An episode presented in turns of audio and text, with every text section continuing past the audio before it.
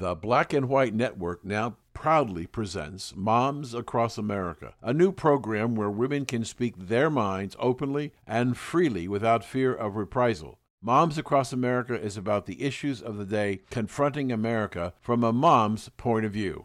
And now, here are the moms. Hello, Moms Across America. Welcome to another edition. This is Kathleen Fitzgerald. My other two co-hosts are on location. Today, we have a very special special guest, um, a doctor from um, Long Island, New York. His name is Doctor Daniel J. Haller, M D. He's a general surgeon practicing in, in Long Island. And the reason why we have him here is because we want to explain, we, well, we want him to explain to us in common language so that we can all understand what the Nose Surprise Act is, and why there's been a lawsuit filed um, against the Biden administration. So welcome to the show, um, Doctor Haller. I Thank really you. appreciate you being on the show. Thank you. Uh, so as always, as doctors have always been, we are advocates for the patients. Uh, we come into work every day hoping to do the best for them and to do the best job and to make sure that they get the care and the quality of care that they so deserve.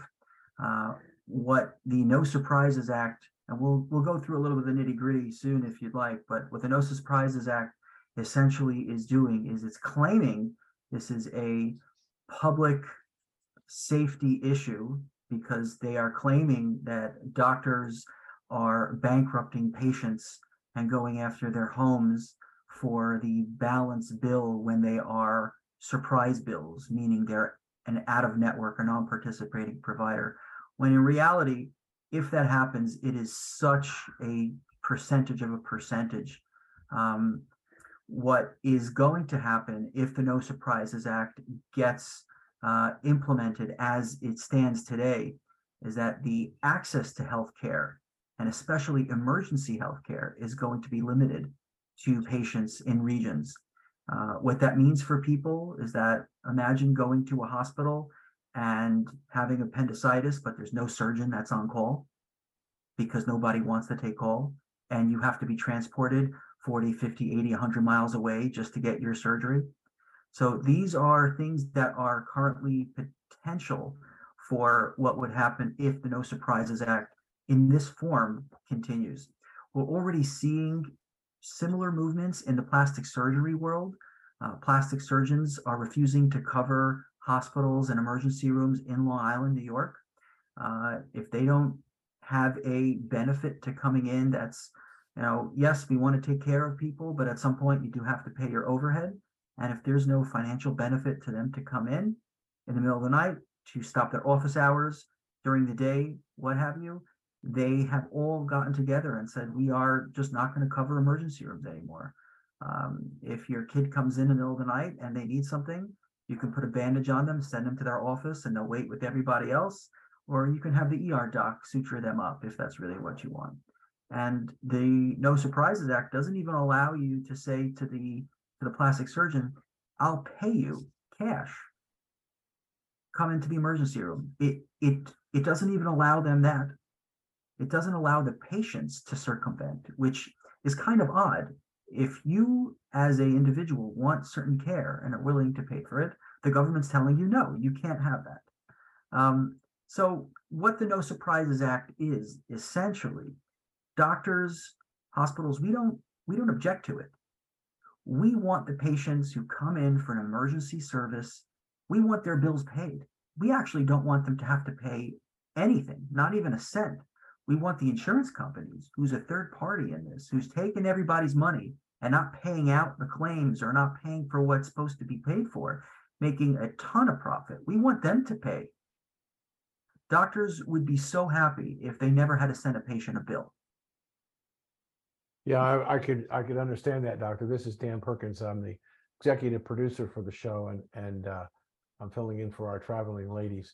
Uh, I, I, thank you again for joining us. Um, I, I want to say something, and I, I need you to correct me if I have the wrong characterization. Sure. But it, it seems to me that the way you have described it is typical European socialized medicine. That's that is where we're potentially heading. And just like in Europe, where you have private hospitals that are cash paying, that if you want the better quality care, that's where you go.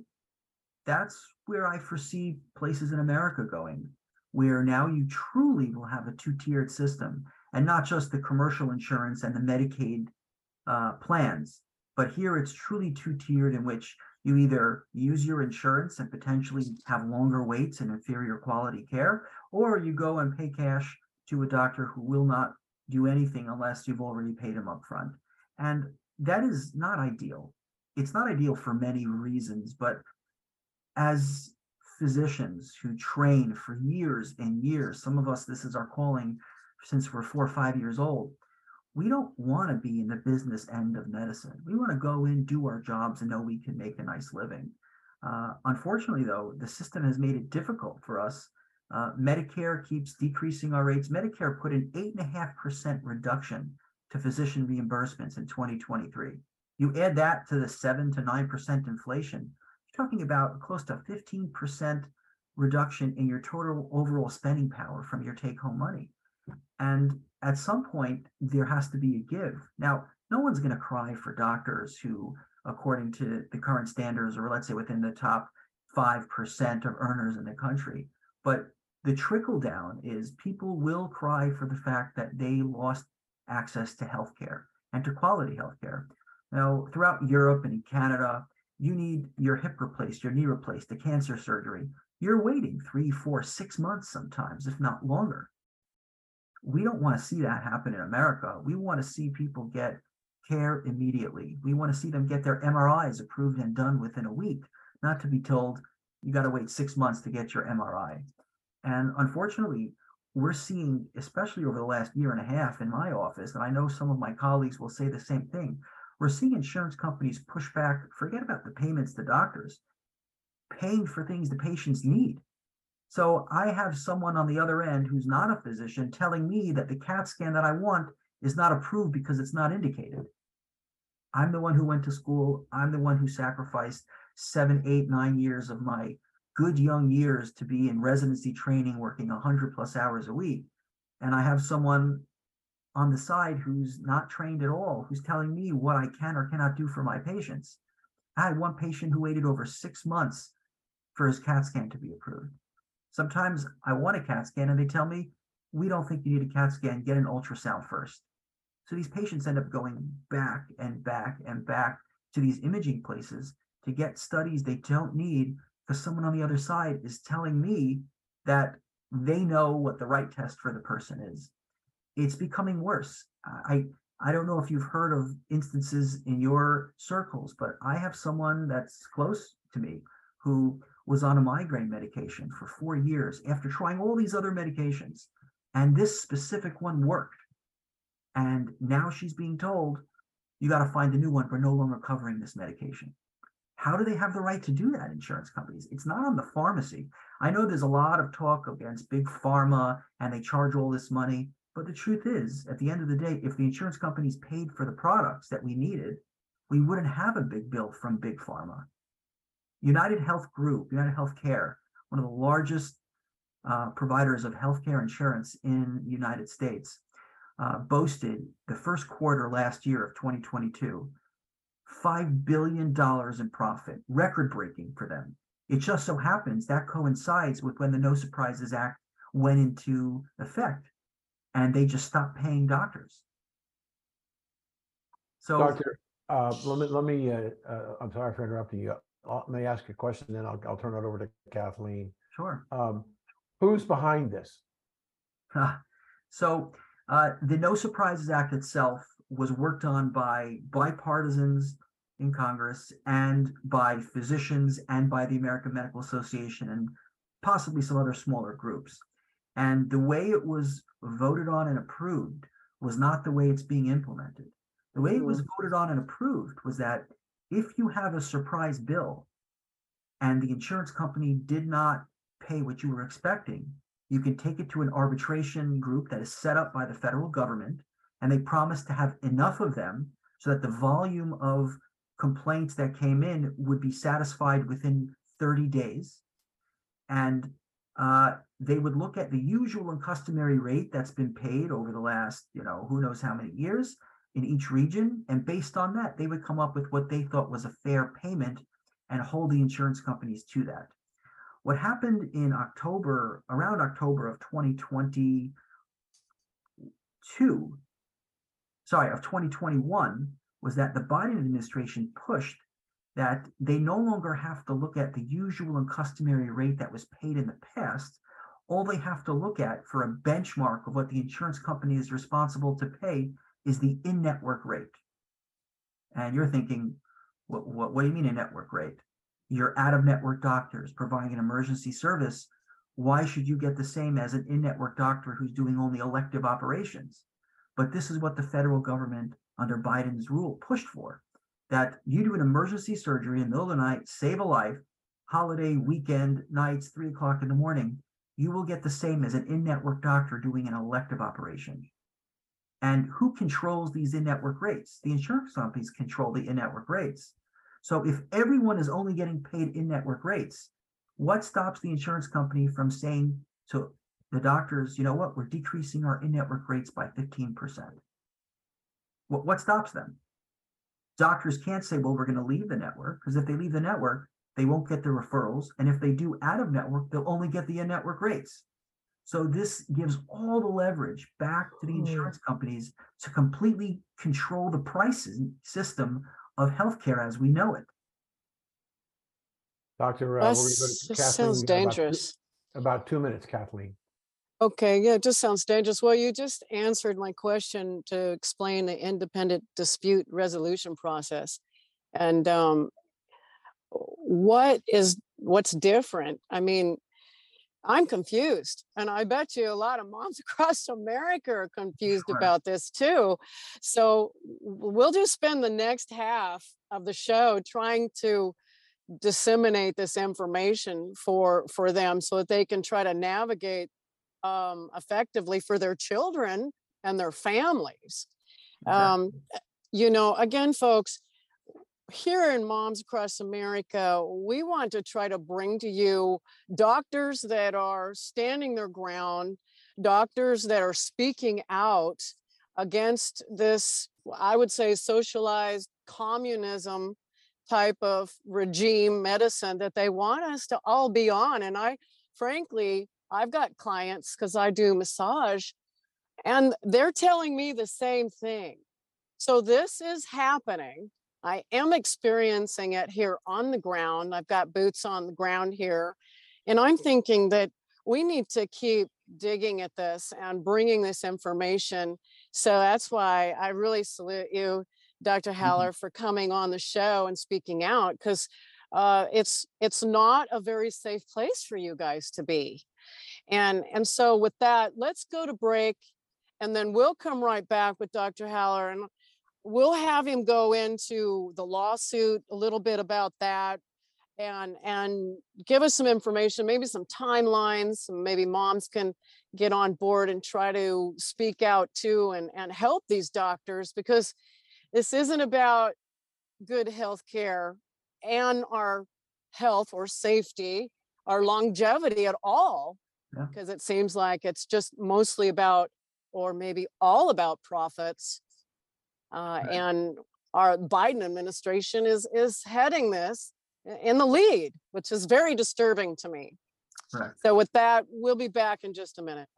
Inflation for most people is causing them to use their credit cards to try and make up for income shortfalls. How big is this problem? In the second quarter of twenty twenty-two, Americans added forty-six billion dollars to their credit card balances. Some of that could be you. The Federal Reserve Consumer Credit Report showed that the rate of interest on credit cards went from fourteen point five six percent to sixteen point six five percent. Those Americans struggling with credit card debt saw their delinquency rates escalate from one point six six percent to one point eight one percent. The Cambridge Debt Consolidation Consolidation program may be able to help you reduce the interest rates by two-thirds and cut your time to pay off the debt from thirty years to as little as five years. If you're struggling and you want professional and objective help getting your credit house in order, then call one eight five five, four three five, two zero six six. Doctor Um, Daniel Haller here, M D. He's a general surgeon practicing in Long Island, and he's speaking out about the No Surprise Act.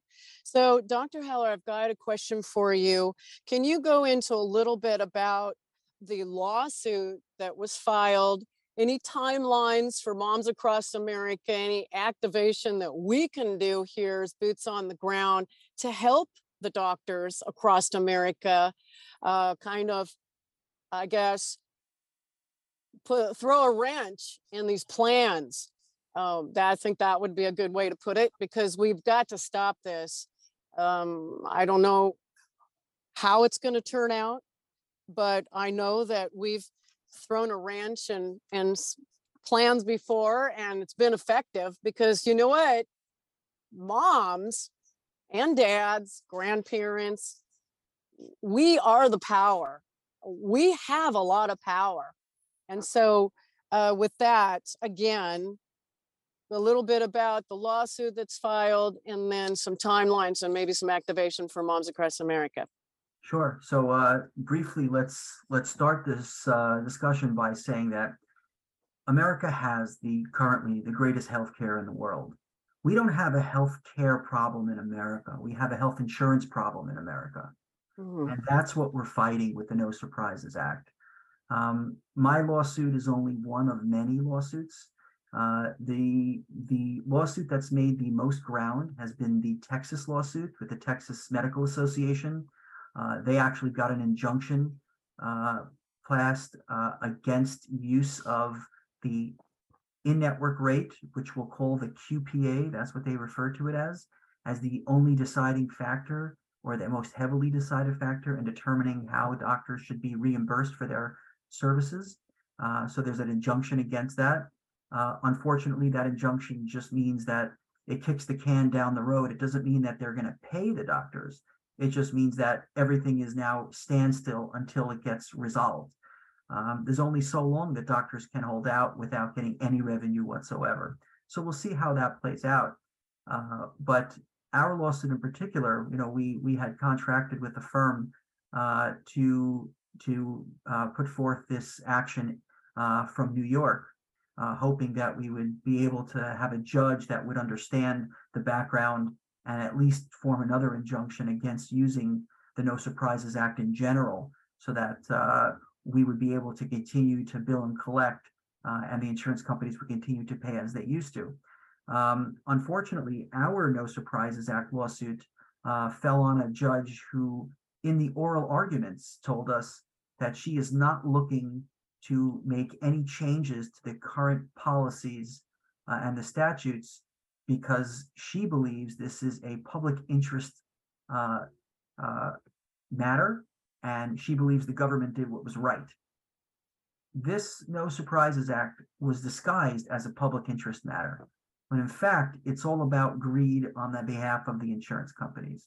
Because if, if you think about it, if there's a pool of money that patients give towards healthcare, that pool of money is going to get distributed one of two ways. It'll either be distributed to the people giving the healthcare, or it'll be distributed to the insurance companies. What the No Surprises Act does is it sways that pool of money to stay in the pockets of the insurance companies, instead of being paid out to the physicians and other practitioners that are actually providing the healthcare. So the judge in New York, uh, she uh, dismissed the entire case. Uh, there were different sections of the case, different points. Some were uh, uh, dismissed with prejudice, which means that we can no longer bring that back. And some are dismissed without prejudice, meaning when something changes in the future, we can bring it back. Uh, we subsequently moved to a different firm.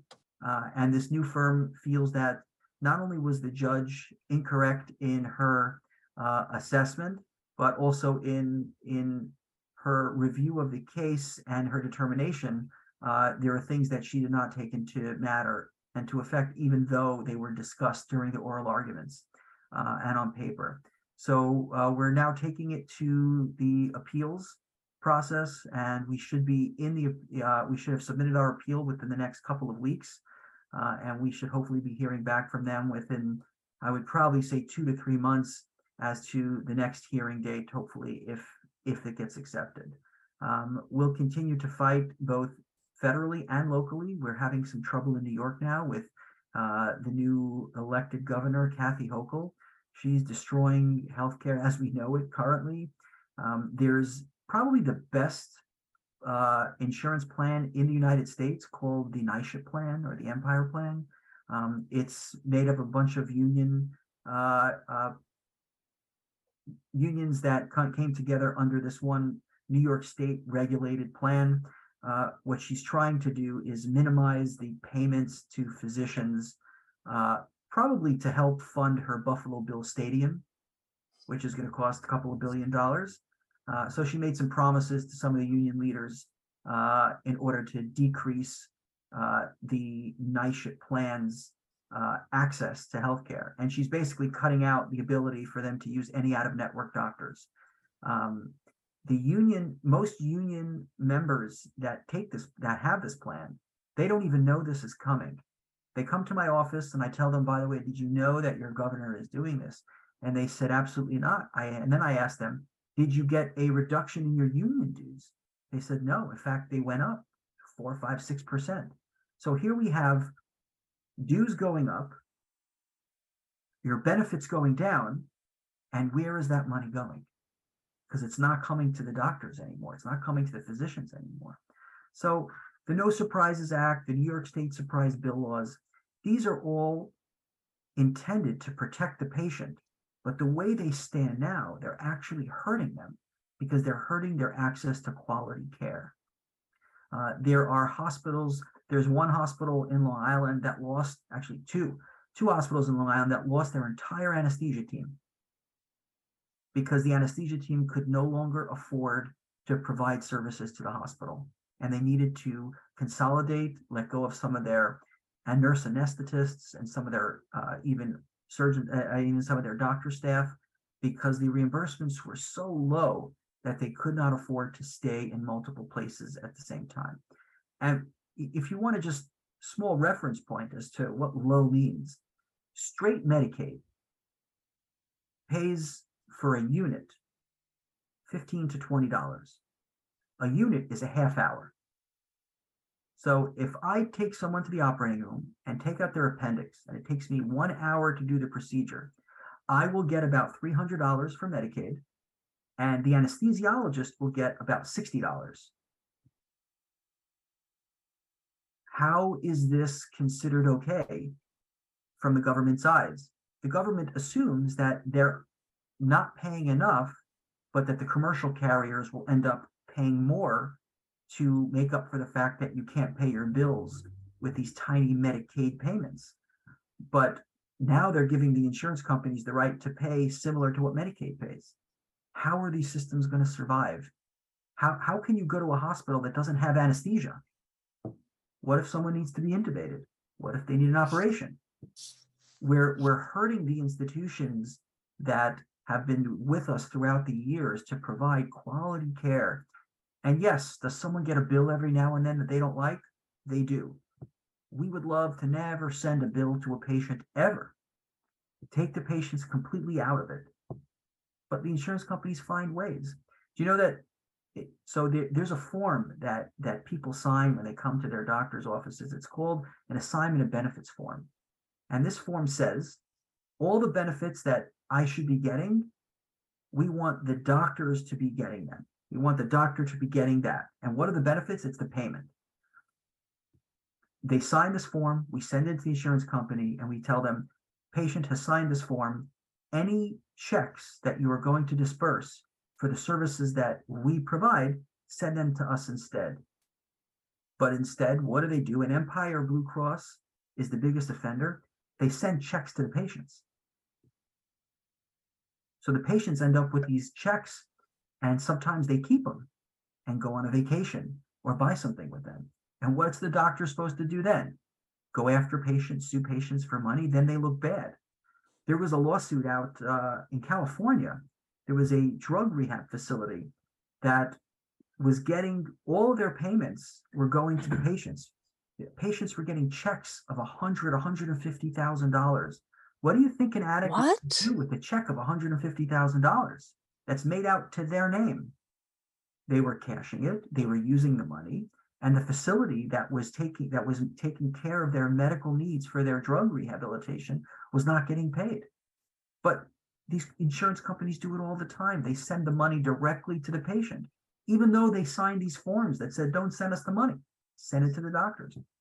And the reason they do that, and we've had these negotiations, let's say we bill ten thousand dollars and the insurance company doesn't want to pay ten thousand dollars. They call us up and they say, let's negotiate. We'll give you five, but we'll send the check straight to you instead of to the patient. It's, it's like a scare tactic, because if we send it to the patient, you may never get it. This is this is the world we live in, where doctors and physicians are and, and healthcare practitioners are providing services, not asking for any money up front, and then you're going to come back and threaten us that you're going to send the check to a patient instead of to us, and you may never see that money. It's just, it's such a weird environment we live in. Can you imagine if this happened with your car? You got into a car accident and you bring it to the body shop, and the body shop goes, they fix your car, you take your car, you drive it, you get a check from the insurance company, you tell the the, the, the body shop, sorry, I'm not giving you that money. That, that wouldn't stand. Well, doctor, as you're talking, I can see behind the scenes that they're just paying off the people to kind of keep them happy, but fleecing the doctors, going after directly the doctors to intimidate you, like you said, uh, scare tactics, but also dip into your livelihoods, because it's, it's, there's a lot of education. And I know that some of my clients, they're married and in their fifties and still paying off their college debt as mm-hmm. well, uh, doing what they love to do. So do you think the government is doing this, the Biden administration is doing this on purpose to go after the doctors themselves? Yes, I think that that by hurting the private independent doctors, that'll force more doctors to become of multi-conglomerate healthcare industries in which you don't just have one hospital, you have twelve hospitals in a healthcare system. And these healthcare systems, they trade patients as commodities. They call them patient lives. And how many patient lives do you service in a certain area? Oh, you have one hundred fifty thousand patient lives. Okay, the insurance companies will now take your one hundred fifty thousand patient lives, and they will negotiate with the large institutions, uh, multi-regional institutions, for different rates that they would give to an independent practice who only five doctors in the practice, that only covers a certain small geographic location.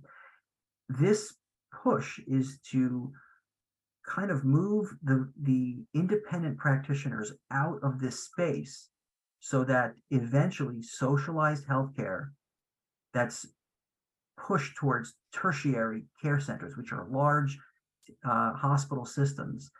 That's the push, to get rid of the independent doctor, so that they can, what they think is, control the cost of medicine through a socialized system in which you get paid for what they call value-based medicine instead of instead of uh, point-of-care medicine, or uh, or what they call um, uh, fee-for-service.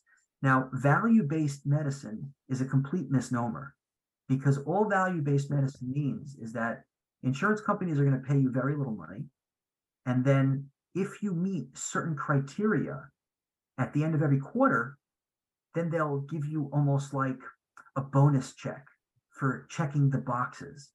Now, that checking the boxes, it's not necessarily equivalent to good care. It mm-hmm. just means that it's like the kids of today. We're not training to be independent thinkers. We're training them to take tests, to, to go online and figure out how to take a test and do well on a test without knowing any of the content. That's what's going on now with this value-based care in medicine. It doesn't mean they give better care. It just means that the value is not for the patient. The value is for the insurance company. It's it's the wrong value. Unbelievable. Doctor, we're uh, we're, uh, we're over time. Uh, I want to thank you so much for joining us today. We've been speaking to Doctor Daniel, Doctor Daniel Haller. And by the way, how do we follow you and what's going on with the lawsuit? What, do you have a website? Yes. So we have a nonprofit organization that's aimed at uh, at in at educating the public on what's going on currently and what they have to lose. It's called real heroes dot org. And we encourage you to go to the site, take a look, do some of your own research, and contact your legislators, your elected representatives, and tell them that we want uh, we want our physicians to be able to take care of us. We don't want restrictions, and we certainly don't want the insurance companies pocketing all of our premiums and not paying out what they're supposed to pay for the contract and the services that we expect when we pay them these premiums. Doctor, uh, thank you for joining us today, and we're going to have you back on soon just thank to get you. an update. Thank, thank you so you much. Well. Take care. Bye.